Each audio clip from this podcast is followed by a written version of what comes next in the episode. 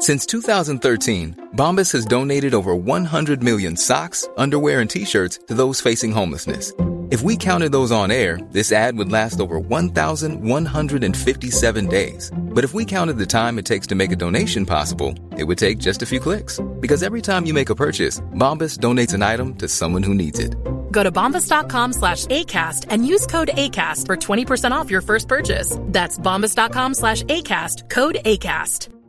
Hiring for your small business? If you're not looking for professionals on LinkedIn, you're looking in the wrong place. That's like looking for your car keys in a fish tank. LinkedIn helps you hire professionals you can't find anywhere else, even those who aren't actively searching for a new job but might be open to the perfect role. In a given month, over 70% of LinkedIn users don't even visit other leading job sites. So start looking in the right place. With LinkedIn, you can hire professionals like a professional. Post your free job on linkedin.com/people today.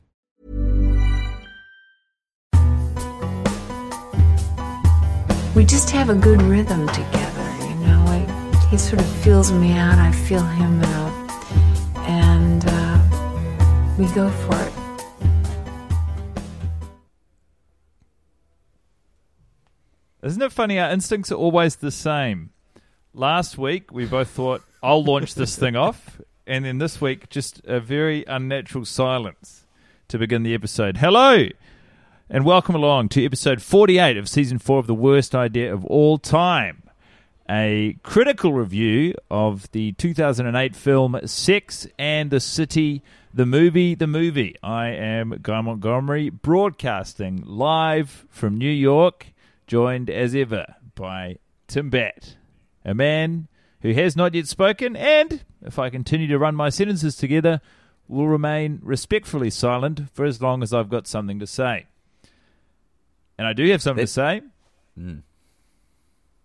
which is welcome, Tim. Hi, it's so good to be here. It's so good to hear your voice, Guy. A sentence I've said for the second time this morning, because the first time I said it, on the word your, you hung up on me. Yep. I am not here to exchange pleasantries. I'm here to get down to business. I've had a formal watch of the movie, I would say. A real throwback. Forced engagement, both by myself and by an arbitrary yet seemingly important task I assigned myself on the previous episode. But I would say of the previous 47 watches, it's definitely top 5, possibly the most engaged screening I've had of Sex and the City. Jesus. Hey, can I make a brief suggestion? Because I would like for us to just stay in what you've done for this entire episode. So before we do, can we just get my watch very briefly out of the way? Was it done in VR? No, and here's why. I've ordered the VR headset, and I've been tracking it on the courier, but unfortunately it did not get to me in time. So here's what's going to happen. I'm thinking I'll wear the VR headset, and there's actually a bathtub at my house. So I thought if I get that tepid temperature, you know, just right, it could sort of act like a sensory deprivation chamber. So I can just be in there with Carrie and the gals and no one else. And the only sensory information I will have is my 48th watch of Sex and the City, The City, The Movie. Oh, man. That is so grim. Because I think these sensory deprivation tanks, I feel like the water temperature is monitored and maintained. But if you're going to draw yourself a tepid bath, this is a long movie. 2.5 hours is long enough for the water to become cold and for Tim to become sick. Yeah, the thought did occur to me. And it's important, I think, you know, in the interests of making you as physically ill as possible, that you don't adjust the temperature. Once you're in the bath, you're in the bath. You know bath rules. You reckon? Yeah, you can't change the water. The whole family's got to share the water. All right, well, here's what's going to happen then. I'm going to make a too-hot bath, and I'm quite sensitive to temperature, so that's not going to go well. And then I'm just going to be burning for a bit, and then probably by the last 45, I'll be very cold. Do you know, it's winter right now. That's a really nice feeling, is when you've drawn yourself a bath, and the water's too hot, and you put your toe in or you put your fingers in to test, and you have to pull them out, you go, it's too hot. And that moment's itself is not physically pleasant, but what is pleasant is the knowledge that not long after that, you're going to be having a lovely bath. You know, like it's sitting there, knowing that something great is about to happen, knowing you're about to eat. You know, in 2 minutes. Do you rock a bath, huh? On a regular? No, very rarely do I have a bath, but I've got fond memories of it. I remember that your body feels like it's radiating heat immediately afterwards. I think no, actually, there's no need to wander down that path. So I go on. Will refrain. You little tease. Go on. When I was much younger, I think I shit myself in a bath, and that is. I see. That is. Yeah, it's not a scene for anyone really. Guy, can I tell you something?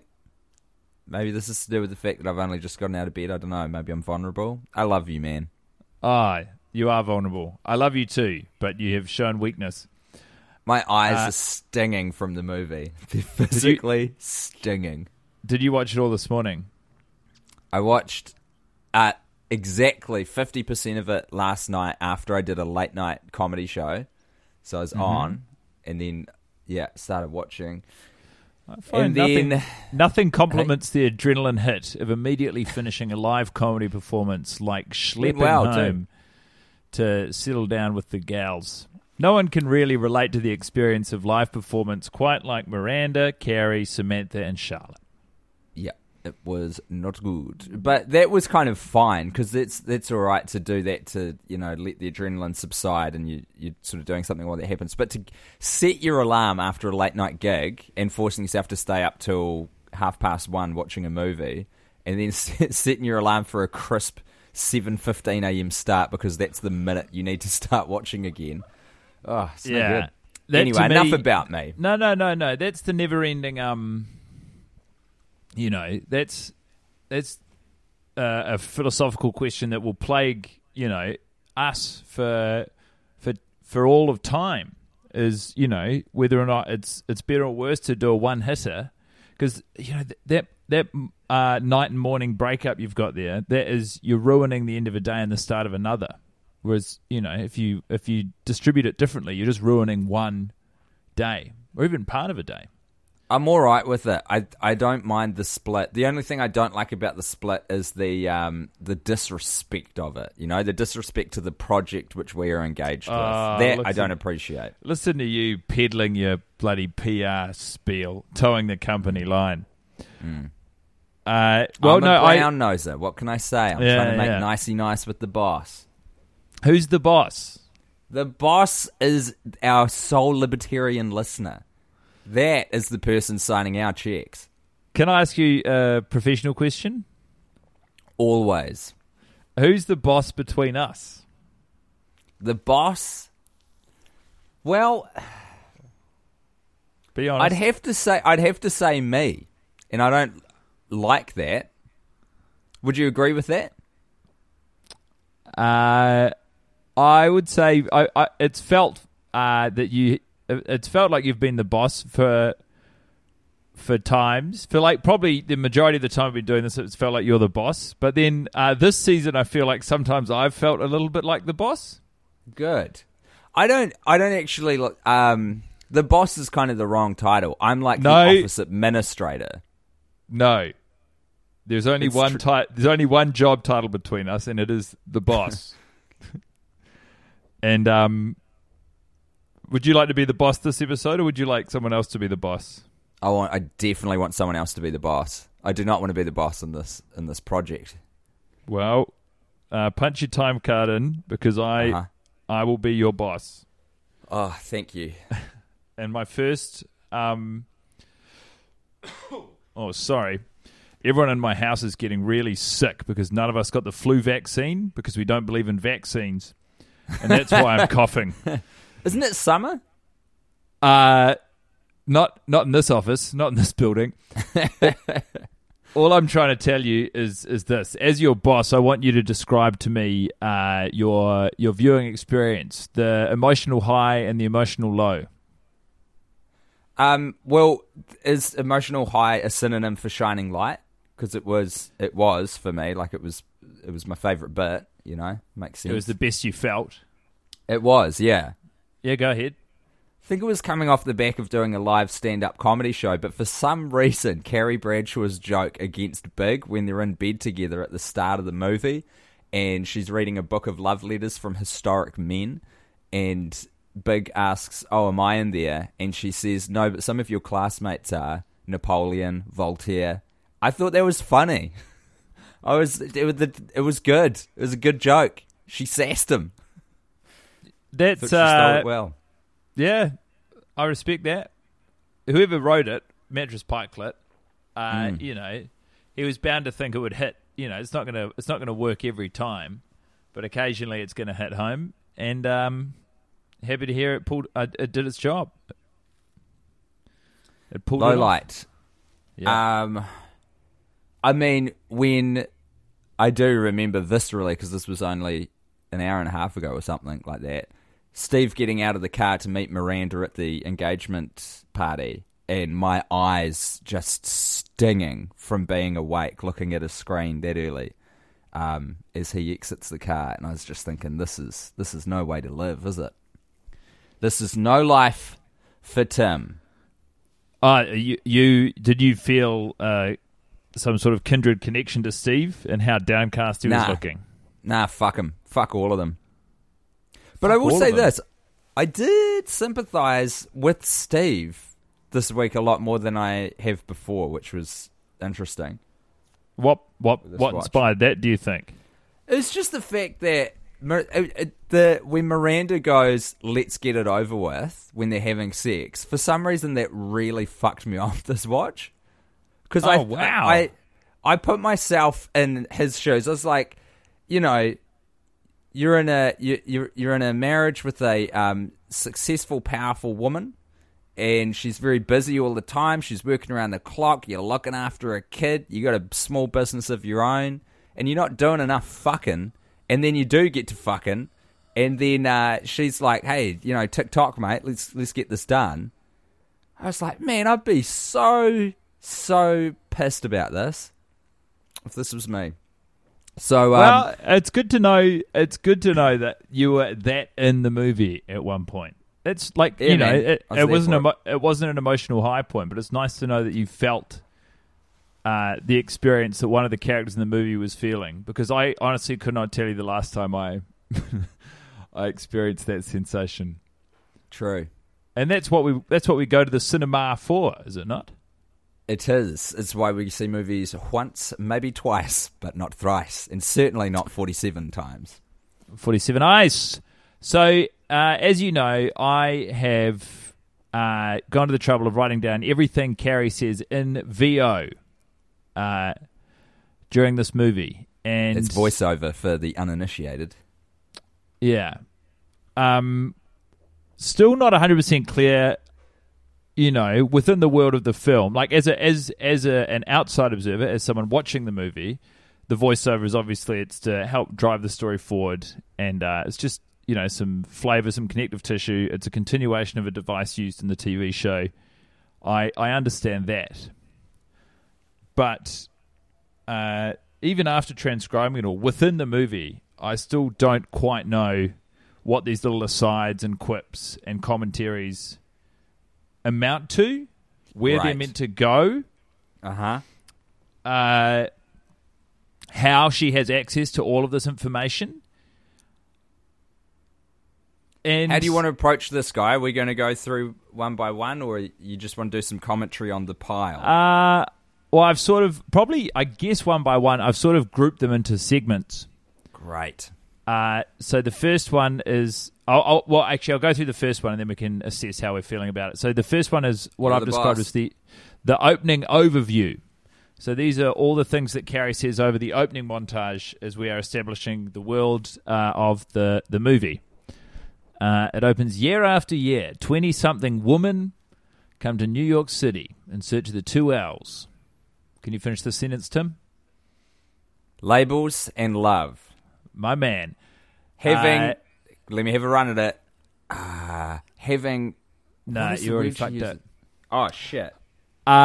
So 20-something woman, I mean, if it's a book that she's writing or if it's a sentence, that's the first thing that stands out to me, because the way it's written, if you write it down, it reads as 20-something woman. So year after year, between 20 and 29 women moved to New York City looking for labels and love, which seems low. Even if absolutely. We've talked about this recently. Even if it's just a subset of the number of women who move here, you know, you'd think. Anyway, so labels and love. 20 years ago, I was one of them. Oh. Having gotten the knack for labels early, I concentrated on my search for love. Turns out, a knockoff is not as easy to spot when it comes to love. Mark, you're married? You asshole! I hate you! That's, until it is. It's the character. Yeah, you did a great job there. That is why you need help to spot this. Lots of help. Help, also known as Charlotte York, ding, Miranda Hobbs, ding, and Samantha Jones, ding. My name is Carrie Bradshaw. Ding! That's good storytelling. Hey, bing, bang, bong, bing. These are our four. The core four. For sure, really. How you feeling about the movie at this point? Like, is my reading this prompting any visual imagery for you? Is it prompting any emotions for you? It's very weird because we're contracting all the things that are in between, right? Like when you were saying the characters' names, that's the bit where they do the montage from the TV show, right? Of them delivering lines to explain their current situation. Or is that later? That's later. So this is them walking down the road, and they all sort of, as their name is called, they magically appear. Yeah, so then she says, "My name is Carrie Bradshaw, and I'm a writer. Year after year, my single girlfriends were my salvation, and as it turns out, my meal ticket." Can I pause you there? So if we are, because I think the predominant idea is that we're led to believe this is either in the column or in a book that she's writing. And to write, "I'm a writer" in either of those styles of publication seems pretty fucking redundant. So, do we discount that idea? And now we're just dealing with a movie that for some reason broadcasts occasional thoughts of the protagonist. Perhaps there's some sort of just almost voice of God. Yeah, first-person voice of God of a character someone who's describing. Is it with the power of hindsight? Because all of it's written in the true. Is it? It's all sort of written in the present day or spoken in the present day. Oh. There is a tense problem with this, isn't it? It should be. Fuck yeah! It should be in the past tense, but it's not written like that, which I get because you want to have the active voice to make it a bit more engaging. But it would make a lot of sense if it was like, in the style of a children's... You know, they do that with kids' movies based on a storybook, like a Brothers Grimm tale. It's like, once upon a time, there was a princess. Yeah. Do it like that. Once upon a time, there were four ladies in New York City, thirsty for adventures, and some of us, some peen. Yeah, they love peen. This is the thing. I think this question, unless we sort of take control and make a decision of what the narrative represents, you know, for ourselves, I could read this entire transcript of voiceover to you and we wouldn't have a clearer answer. Well, boss, this is up to you. This is why you get the big checks. I want to see a little bit more assumption of responsibility from you, actually, Mr. Batt. Okay. Fair enough. In that case, wait, do we just have to make the call now? No, you asking that question has made the call. We'll decide later. Okay. So now we start describing the lives of the characters. And this is all really, I mean, the function of it cinematically is purely just to get everyone in the cinema up to speed with who these people are. Excuse me, boyfriend of person who bought a ticket to this? Listen to this, so you know what's about to happen. That's right. Charlotte was looking for the perfect love. Well, almost perfect. And so, yeah, this is cut up with moments from the movie. So this is her failed marriage to the Trey, who is impotent, I believe. So Charlotte and Harry journeyed to China and back for their daughter Lily. So we've got her whole story. Miranda was a disciple of tough love. And then she falls in love with Steve and has Brady, and she says, and Miranda journeyed to Brooklyn for Brady and Steve. Samantha's 2 uses love of journeyed is a verb. It's a weird verb. It's not in common usage. And Mattress Pikelet King is being 2 of them together. It's poor writing. Get a thesaurus. That's a good ear, because he does this all the time. Samantha's love was sex. Lots of sex. Now, she's used sex twice there. And then she found a man that combined sex and love. So Samantha journeyed to Hollywood with television star Smith Jared. The fact that he's used it 3 times almost makes it seem like it's on purpose, but I refuse to believe that, because there's no actual value in repeating the word journey. Like, what is this telling us? We're about to go on a journey? Oh, I thought you meant the word sex 3 times. Yeah, nah, there's no point to using the word journey more than once. It's weird, unless you were talking about the band, which would be cool. Maybe it was a bet. Someone's like, I bet you can't put the word journey 3 times in the first 5 minutes of the film. I'm sorry, I got a call in the middle of our conversation, but... It was confusing. Yeah, what happened to you? Did it go on call hold or what? I don't know, just went quiet for a bit. Onwards, Guy, let's journey forward. Yeah, it's nice to know how phones work. As for me, I was looking for something big. Mr. Big. Turns out when that big love comes along, it's not always easy. And despite all the other chapters of my life, no one was ever quite big enough. Until, and just like that, I was. 3 books and 3 years later, we still feel like those 4 single girls, and even though time has moved us on, I managed to stay exactly where I was, in love. So, I mean, this last one to me is the funniest. If you think about it as a book, if you think of Carrie writing her book, and in between, you know, describing the outcome of something, she just remembers to herself the events that led to it, and then she goes, that was great, and then continues, because that is the narrative device she has used. That is such a simpleton thing to do, isn't it? Just like remember some good times that are still sort of going quietly to yourself, and then forget that you haven't written them down. I mean, for a professional author, this is borderline unforgivable stuff. Do you know what though? And this may be immature, but I feel like the name of the franchise is Sex and the City. We're already geared to be thinking about it. And for Mattress Pikelet King to dangle these lines in front of us, tantalizingly, such as, no one was ever quite big enough. I mean, are we talking about dick size, or are we not talking about dick size? Let's be real here. Has Carrie been auditioning dicks? If you read it as a book... we're talking dicks, but if you watch it as a movie, we're talking a character. And I suppose that the very ambiguity you've articulated there, Tim, is possibly what made the character name so fun to begin with. Yeah, I guess so. So that's the first chunk of voiceover, and you know it's pretty clearly just a storytelling device. I think you know that we all because. You know, we are vaguely familiar with the series at this point. We don't think to be like, what is this voiceover? Where does it fit into the world of the movie? Because it's just what we expect, because it's just a continuation of how the story functioned on the show. Yes.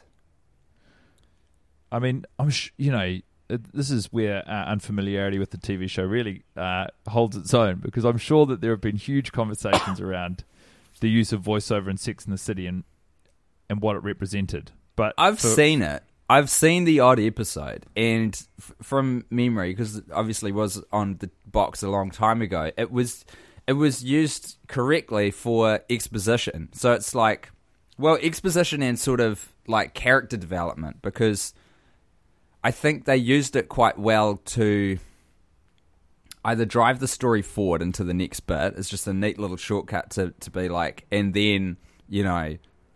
the answer to the question walked in the room, or fucking whatever. But also it can give you a unique emotional insight into what the characters are feeling. But in the movie, they don't really do either of those things. which we will find out as we go on with these lines. But that's how you're supposed to use this, and from memory, that is how they did use it in the TV show to great effect. In the movie, it winds up sort of functioning almost like when in a spy movie, say, and there's a shot of a new location, and then it just the words come up in type on the bottom of the screen. Yeah, that's pretty much what this is. Yeah, but interspersed with occasional half-baked sort of wisecracks or pieces of purported wisdom, but just do you know what it is? Unbearable idiocy. Continue. Yes, it adds so little to the film that it's almost it's an aid for the visually impaired. Have you ever witnessed those tracks? Have you ever heard them on TV shows and movies? You turn them on, and they talk to you about what's in the scene. So it's like, if you can see, you're seeing this. If you're visually impaired, you're hearing a person describe this scene. That's what Carrie's narration is in Sex and the City. Absolutely. 1,000 times, yes. So the next one, this is a new segment now, which is just one, it's only one line, which is finding the perfect apartment in New York City. It's like finding the perfect partner. It can take years. So that line can go because we're seeing them looking for an apartment. Let's put a line through that one, shall we, folks? Because they say in the corresponding scene, they say, "What number is this again? 34. Lucky 30. Like, we get it. You're finding it hard to find a multi-million penthouse apartment that is exactly to your specifications." I understand if they have the money to just buy outright and immediately this top-level penthouse in this building. Why have they spent 34 other instances fucking around looking at these absolute dives? Absolutely. Not believable.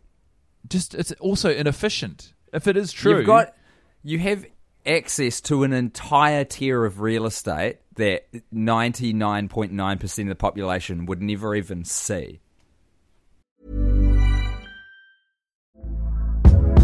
Hey there, it's Michelle Norris. I'm host of a podcast called Your Mama's Kitchen. When I travel, I'm usually looking for a way to find a taste of home when I'm not at home. And one of the things I love to do when I am at home is entertain. And Airbnb allows me to do that. When I was in California recently, I rented a house that had a great kitchen. And when we were sitting around the table, we're all thinking, we're in someone else's house. Someone could be in all of our homes as well. If you have a home, but you're not always at home, you have an Airbnb. Your home might be worth more than you think. Find out how much at airbnb.com/host. Burrow's furniture is built for the way you live. From ensuring easy assembly and disassembly to honoring highly requested new colors for their award-winning seating, they always have their customers in mind. Their modular seating is made out of durable materials to last and grow with you. And with Burrow, you always get fast, free shipping. Get up to 60% off during Burrow's Memorial Day sale at burrow.com/ACAST. That's burrow.com/ACAST. burrow.com/ACAST. Quality sleep is essential. That's why the Sleep Number Smart Bed is designed for your ever-evolving sleep needs. Need a bed that's firmer or softer on either side? Helps you sleep at a comfortable temperature? Sleep Number Smart Beds let you individualize your comfort, so you sleep better together. J.D. Power ranks Sleep Number number one in customer satisfaction with mattresses purchased in-store. And now, save 50% on the Sleep Number Limited Edition smart bed for a limited time. For J.D. Power 2023 award information, visit jdpower.com/awards. Only at a Sleep Number store or sleepnumber.com.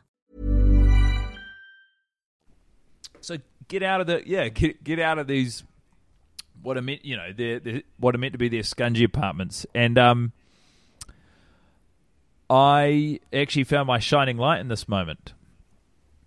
It's disgusting. Well, it's after they've been looking around the first apartment. The realtor, after nailing his delivery on, we say she goes, "It's more," and their letting agent or whoever goes, "How much more?" and he goes, "More," and he's smashed. I mean, every week he smashes the shit out of that line. He's not given a lot to work with, but he really makes it his own. And then so he's got this sort of very, this he he's it cuts off of him to his finger pushing the PH, penthouse button in the lift, which, by the way, I've brought up before, and I'm just going to say it again, is totally incongruous with Big having asked the elevator to go down when we saw them in the hallway moments before. What? I mean, you've never mentioned that. No, I have, because I remember complaining that we should have seen everyone in the lift going down to the ground floor. Oh, true. And then all the way back up to the penthouse. But you said sometimes movies, you know, decide to edit out scenes that they don't think are necessary. I'm so sorry I blocked it. I honestly don't think I understood what you were saying at the time. Guy, that's fucking funny, man. That's a great observation from you. I agree. Anyway, so we'll just overlook this glaring fucking edit, or error, sorry. And then, so you see him push the button, and then we cut back to the doors closing, and the realtor nods to himself. And it's impossible to discern whether or not this is the actor nodding to himself after smashing his line of saying more before. Yeah. Or if this is the realtor nodding to himself like, that is the perfect amount of vagueness. This is a very intriguing offer I've made. I'm really on the fucking, you know, I'm on the precipice of a big sale here. But the pride and smugness that is pasted on this guy's face was something I hadn't seen before and something I was really happy to come across. That was your shining light, and that was, I think, a fair one. Yeah, yeah, I think. Thank you for approving. He's fucking good, that guy. I enjoy him. I like him. I like him so much. I have projected that he is in a different scene, which he's not. Later, when Carrie's in the Vogue office, that's true. Is that desire or just familiarity? When you think you see him again, desire, baby, pure desire. So then. We go to the big auction is what I've written. And Carrie says, it was a rare occasion that brought all types of New York women together. And it doesn't. We see an image of a bunch of rich white women. Blair Elgin was a waitress turned model turned actress turned billionaire's girlfriend who came home one night to find herself unceremoniously turned out on the street. And now she was getting the ultimate breakup revenge. An embarrassing and very public auction of all the jewelry he had given her when they were happy. Honestly, not a bad bit of voiceover. Functions in articulating what is happening in front of us, and also could make sense in a book. Yeah, I'm with you on that one. We'll allow it, because it's quite a strange... It's the fucking spy movie thing, you're right. This is... oh, fuck, what's that? What's the last James Bond movie called with Daniel Craig? Maybe it's the one before that. I think it was called Die Another Day. The last Daniel Craig one? No. Definitely Die Another Day. No. Yeah. No. And Daniel Craig was played by Pierce Brosnan. Wait, what the fuck? No. Nah, man. That's not how it works. Anyway. Yeah. That's a very functional line, and it's good, because we're in a foreign environment. It is quite hard to make heads or tails of what's going on. Green light. Green light on that one. Yeah, I don't think, if we do go line by line, I don't think we'll get through all of this today, but I'm going to keep going for now, because it turns out... Let's commit. Let's just make a really long episode of the podcast, Guy. I got nowhere to fucking be. It's Saturday morning. I got my cup of coffee here and my Pay the Boys mug. I respect that. I'm glad that you have nowhere to be. I'll continue. Post-engagement. So that's the next subheading. Post-engagements. This is after her and Big have become engaged, very functionally become engaged. She says, and the big news was about to go bi-coastal. Cut it, don't need it. As a wedding gift, this is under the same subheading, but further along. Sorry, just quickly, let me do narration to that narration. That is when Samantha Jones, who's on the West Coast, finds out because Carrie gives her a ring to tell her. That's what's about to happen. You got it. And the big news is about to go bi-coastal. So later on, as a wedding gift, Charlotte had given me Anthony Scaramucci, friend and wedding planner. No.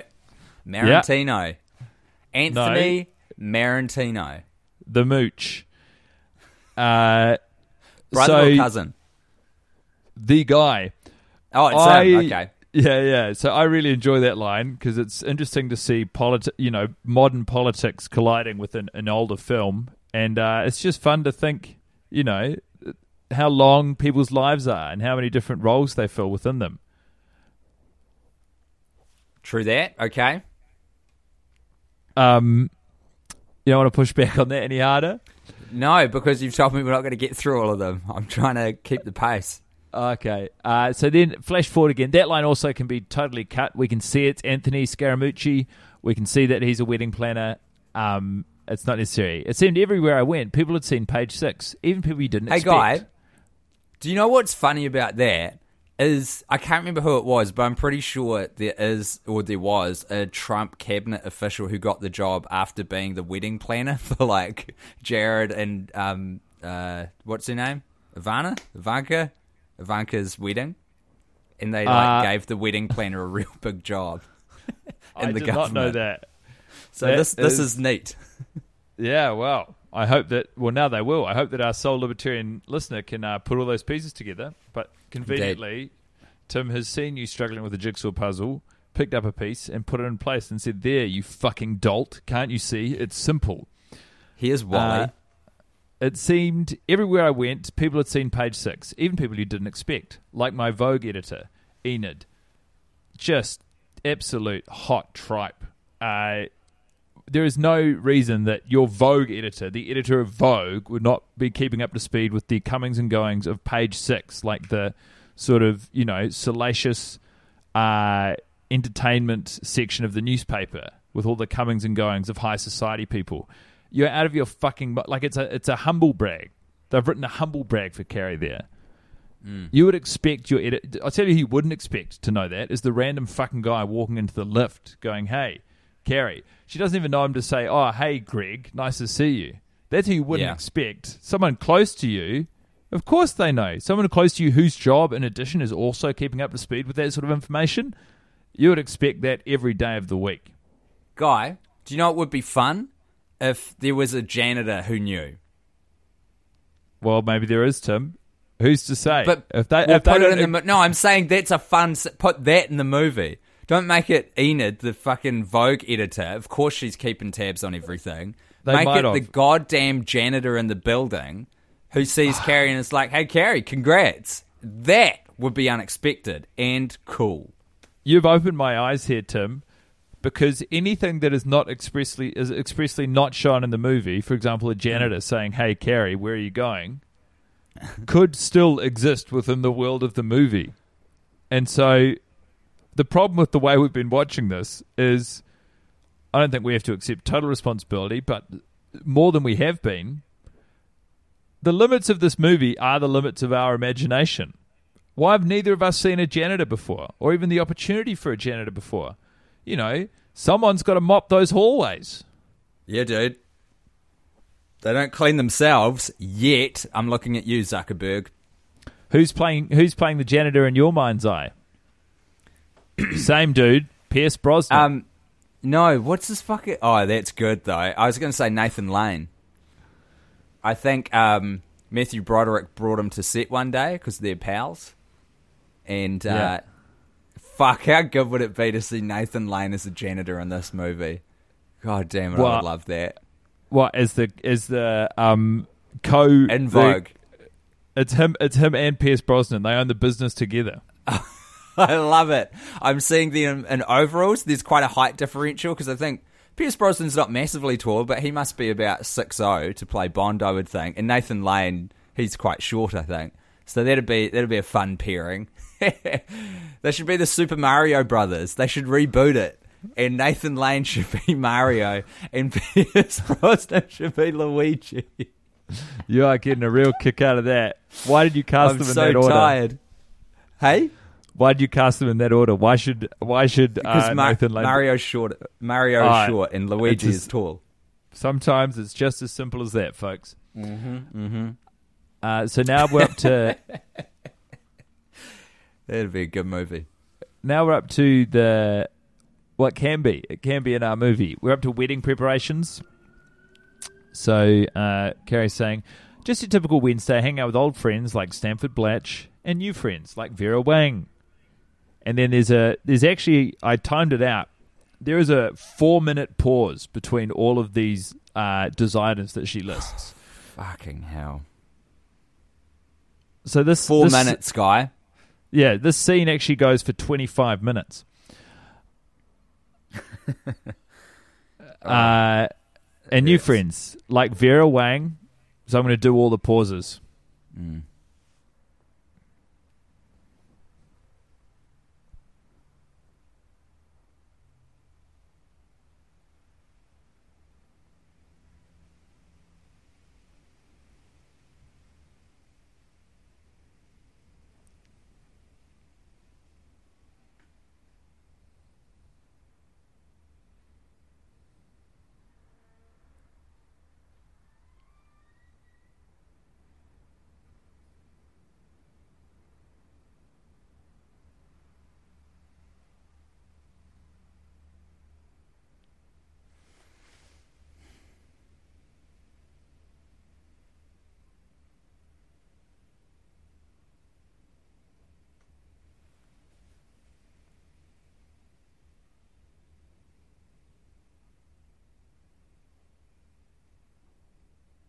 Three more minutes.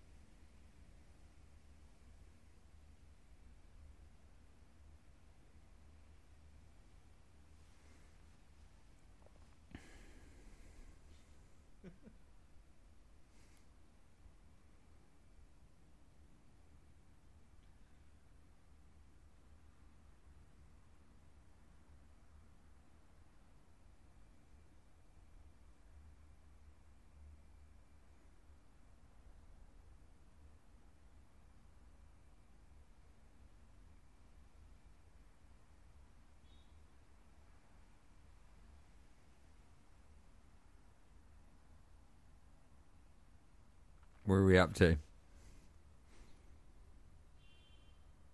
1.5 minutes to go. This is unthinkable.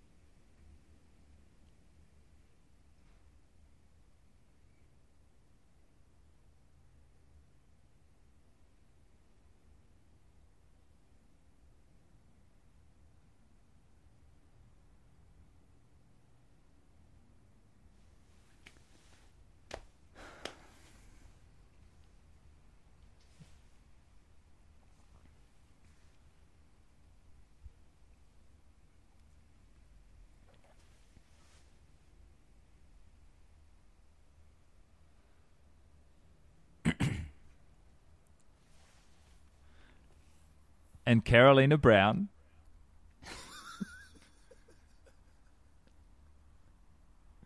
No. Come on, mate. That's the worst thing we've ever done. Oh, God. And so forth and so on.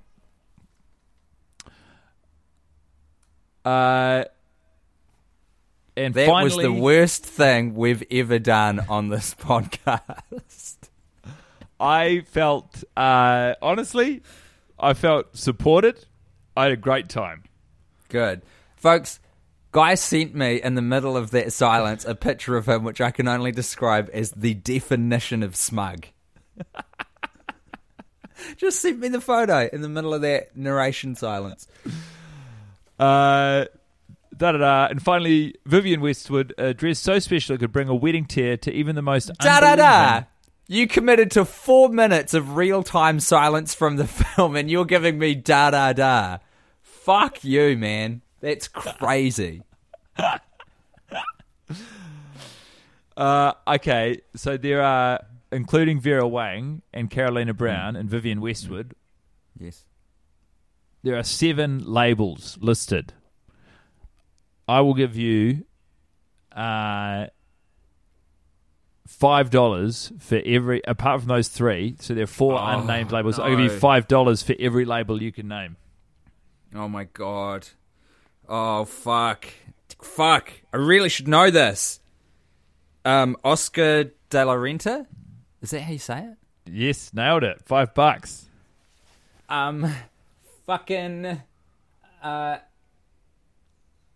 That's probably me. Dior? Shit! Something Christian called Dior. My Gown? I never know how to say it. Oh. So that rings like, no bells. It's something like that. And Christian Lacroix. Yeah, fuck, I should have got that. Christian Lacroix. Yeah. Okay, anyway. And then the impossible happened, and just like that, Vivian Westwood kicked my sweet little suit's ass. That line I'm fine with. We're getting a bit of insight into what's happening moving forward, you know? Yeah. So this next line is, we've spoken about at length before. With my mind prenuptially preoccupied, I became delinquent on my library books, and suddenly keep going. I'm trying. The tragic love stories of Wuthering Heights and Love Story were going to cost me more than just a few tears. Pretty fucking good, man. Grade? B+? A-? If you hadn't stumbled, I'd be inclined to give you an A-. Few keywords, though. Probably B. With my mind prenuptially preoccupied, I became delinquent with my library books. So now the tragic love stories of Wuthering Heights and Love Story were going to cost me more than a few tears. Actually, no, I will give you an A-. I fucking nailed that. It was the hesitation that'll knock me down from an A+. Yeah, I would say word-wise you got 90% of the words right. So I think I got all of them right. No, you won't dwell on this. All right. So then she discovers the library was perfect. Big and I would be married in the classic New York landmark that housed all the great love stories. No question of organisation or cost. It's just what we're going to do. Don't worry about it. Could be communicated just by Carrie looking at people getting ready for the wedding. Not necessary. And to think that you would insert the line prior to that, which is like the worst piece of writing in the movie, that is glittering with bad writing, is heartbreaking. The next line, I have the subheading "Pure Smut." Can you guess? Go on. Can you guess what the next line of voiceover is from the clue "Pure Smut"? Well, I'm guessing it comes after the cafe conversation. We're talking about how much sex everyone has. Carrie has explicitly said to the gals, but I will say this, when Big colours, he rarely colours inside the lines. And then we go to the apartment where he is on the balcony. Now, what is the line of narration? Carrie says, it's something about him not, totally outside the lines. Correct, man. Yeah, the people's champ, Timbo. Woo! Disgusting. If you absolutely take that as a revolting piece of standalone narration, I mean, I guess it's not dripping with the fucking filth that you and I know it is to a reader, but just to honestly type the words out and look at them now, it makes me feel sick. I see them dripping with cum. It makes me feel wretched. Not just any cum, Chris Noth's cum. Just excuse. Why is he Italian? I don't know. Do you reckon he could be King Koopa in this Mario Brothers reboot? Look, there's so much more. It continues. I've got an end point in my mind that I will get to, and then we'll pause it. Rightio. So after that, I've got the subheading Samantha and the Sexy Neighbour, and that is how Samantha learned she had a new neighbour. So that's when we see Dante fucking, and then from then on, night after night, while Smith got his beauty sleep, Samantha found something more interesting to watch than TiVo, which is to guess that voyeuristically watching live sex is more entertaining than the greatest minds in television who, you know, work tirelessly to put together compelling narratives that feature the right amount of heart, warmth, drama, levity, action, and to Guy, think that you could just watch your neighbor, you could illegally just watch your neighbor fuck, and that's a cosign from Carrie. So the next subheading I've got is the interminable apartment montage. While Samantha put on the best of the 80s, I put on the worst. Fashion show, fashion show, fashion show, fashion show. It took 4 friends 3 days to put 20 years into 38 boxes. I quite like that writing. Yeah. Four different numbers in a pretty short sentence. The next subheading I have is disgusting lovemaking scene. Can you guess that line, Tim?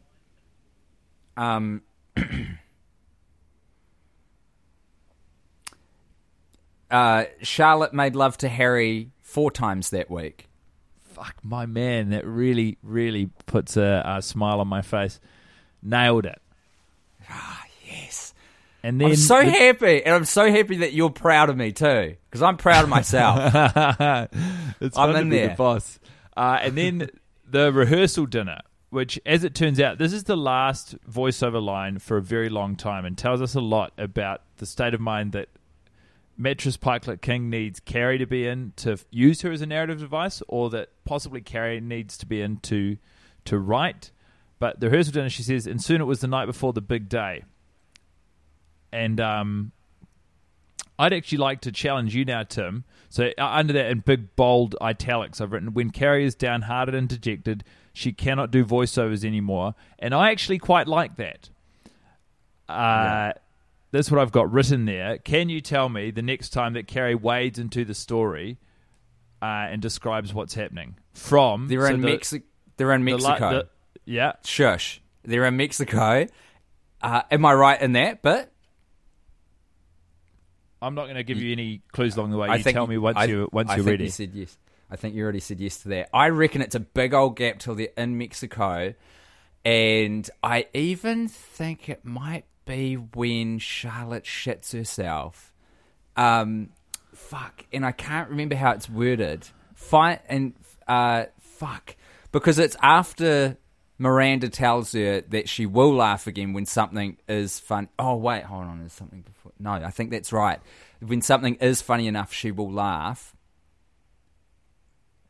I'm going to just take a stab. I think this is wrong, and Miranda was right. When something was funny enough, I did laugh. You're in the right bracket. Okay. I mean, you're under a shared subheading, which is Mexico. Swinging morale for the fences returns, here, buddy. But there's a moment before that. There's 2 voiceover moments that prompt that reflection. Oh, by Carrie. You're right. You're right. Of course, I'm right. I literally transcribed the movie. And for a moment, while remembering her loved ones, Charlotte forgot where she was and opened her mouth. Pretty fucking good. I mean, in terms of energy and vibe, you have articulated the sentence. The actual writing is, after a workout, Charlotte couldn't help but think how truly blessed she was. This week had made her feel more grateful than ever for a happy marriage, and just for a second, while picturing her loved ones at home in New York, she forgot where she was and opened her mouth. And that would, I mean, it's roughly halfway in the movie. It's roughly halfway in the voiceover. It's a good place to leave this particular task for today.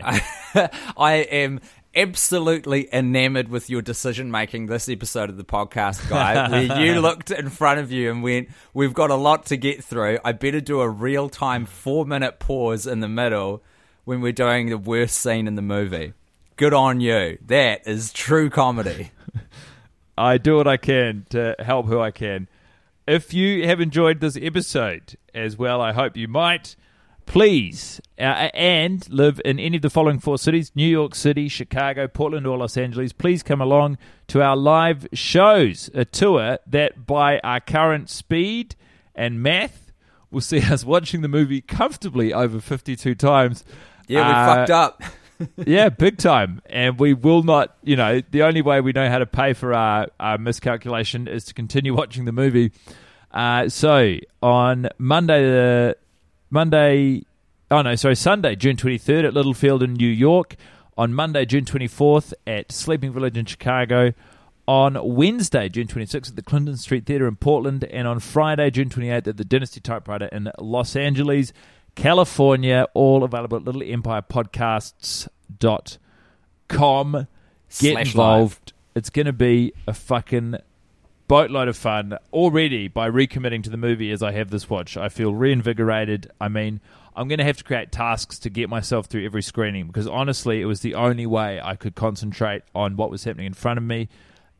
There's real value in it, Tim, and if you want to roll your sleeves up and do your own research on the next screening, I mean, you're going to be in a sensory deprivation tank.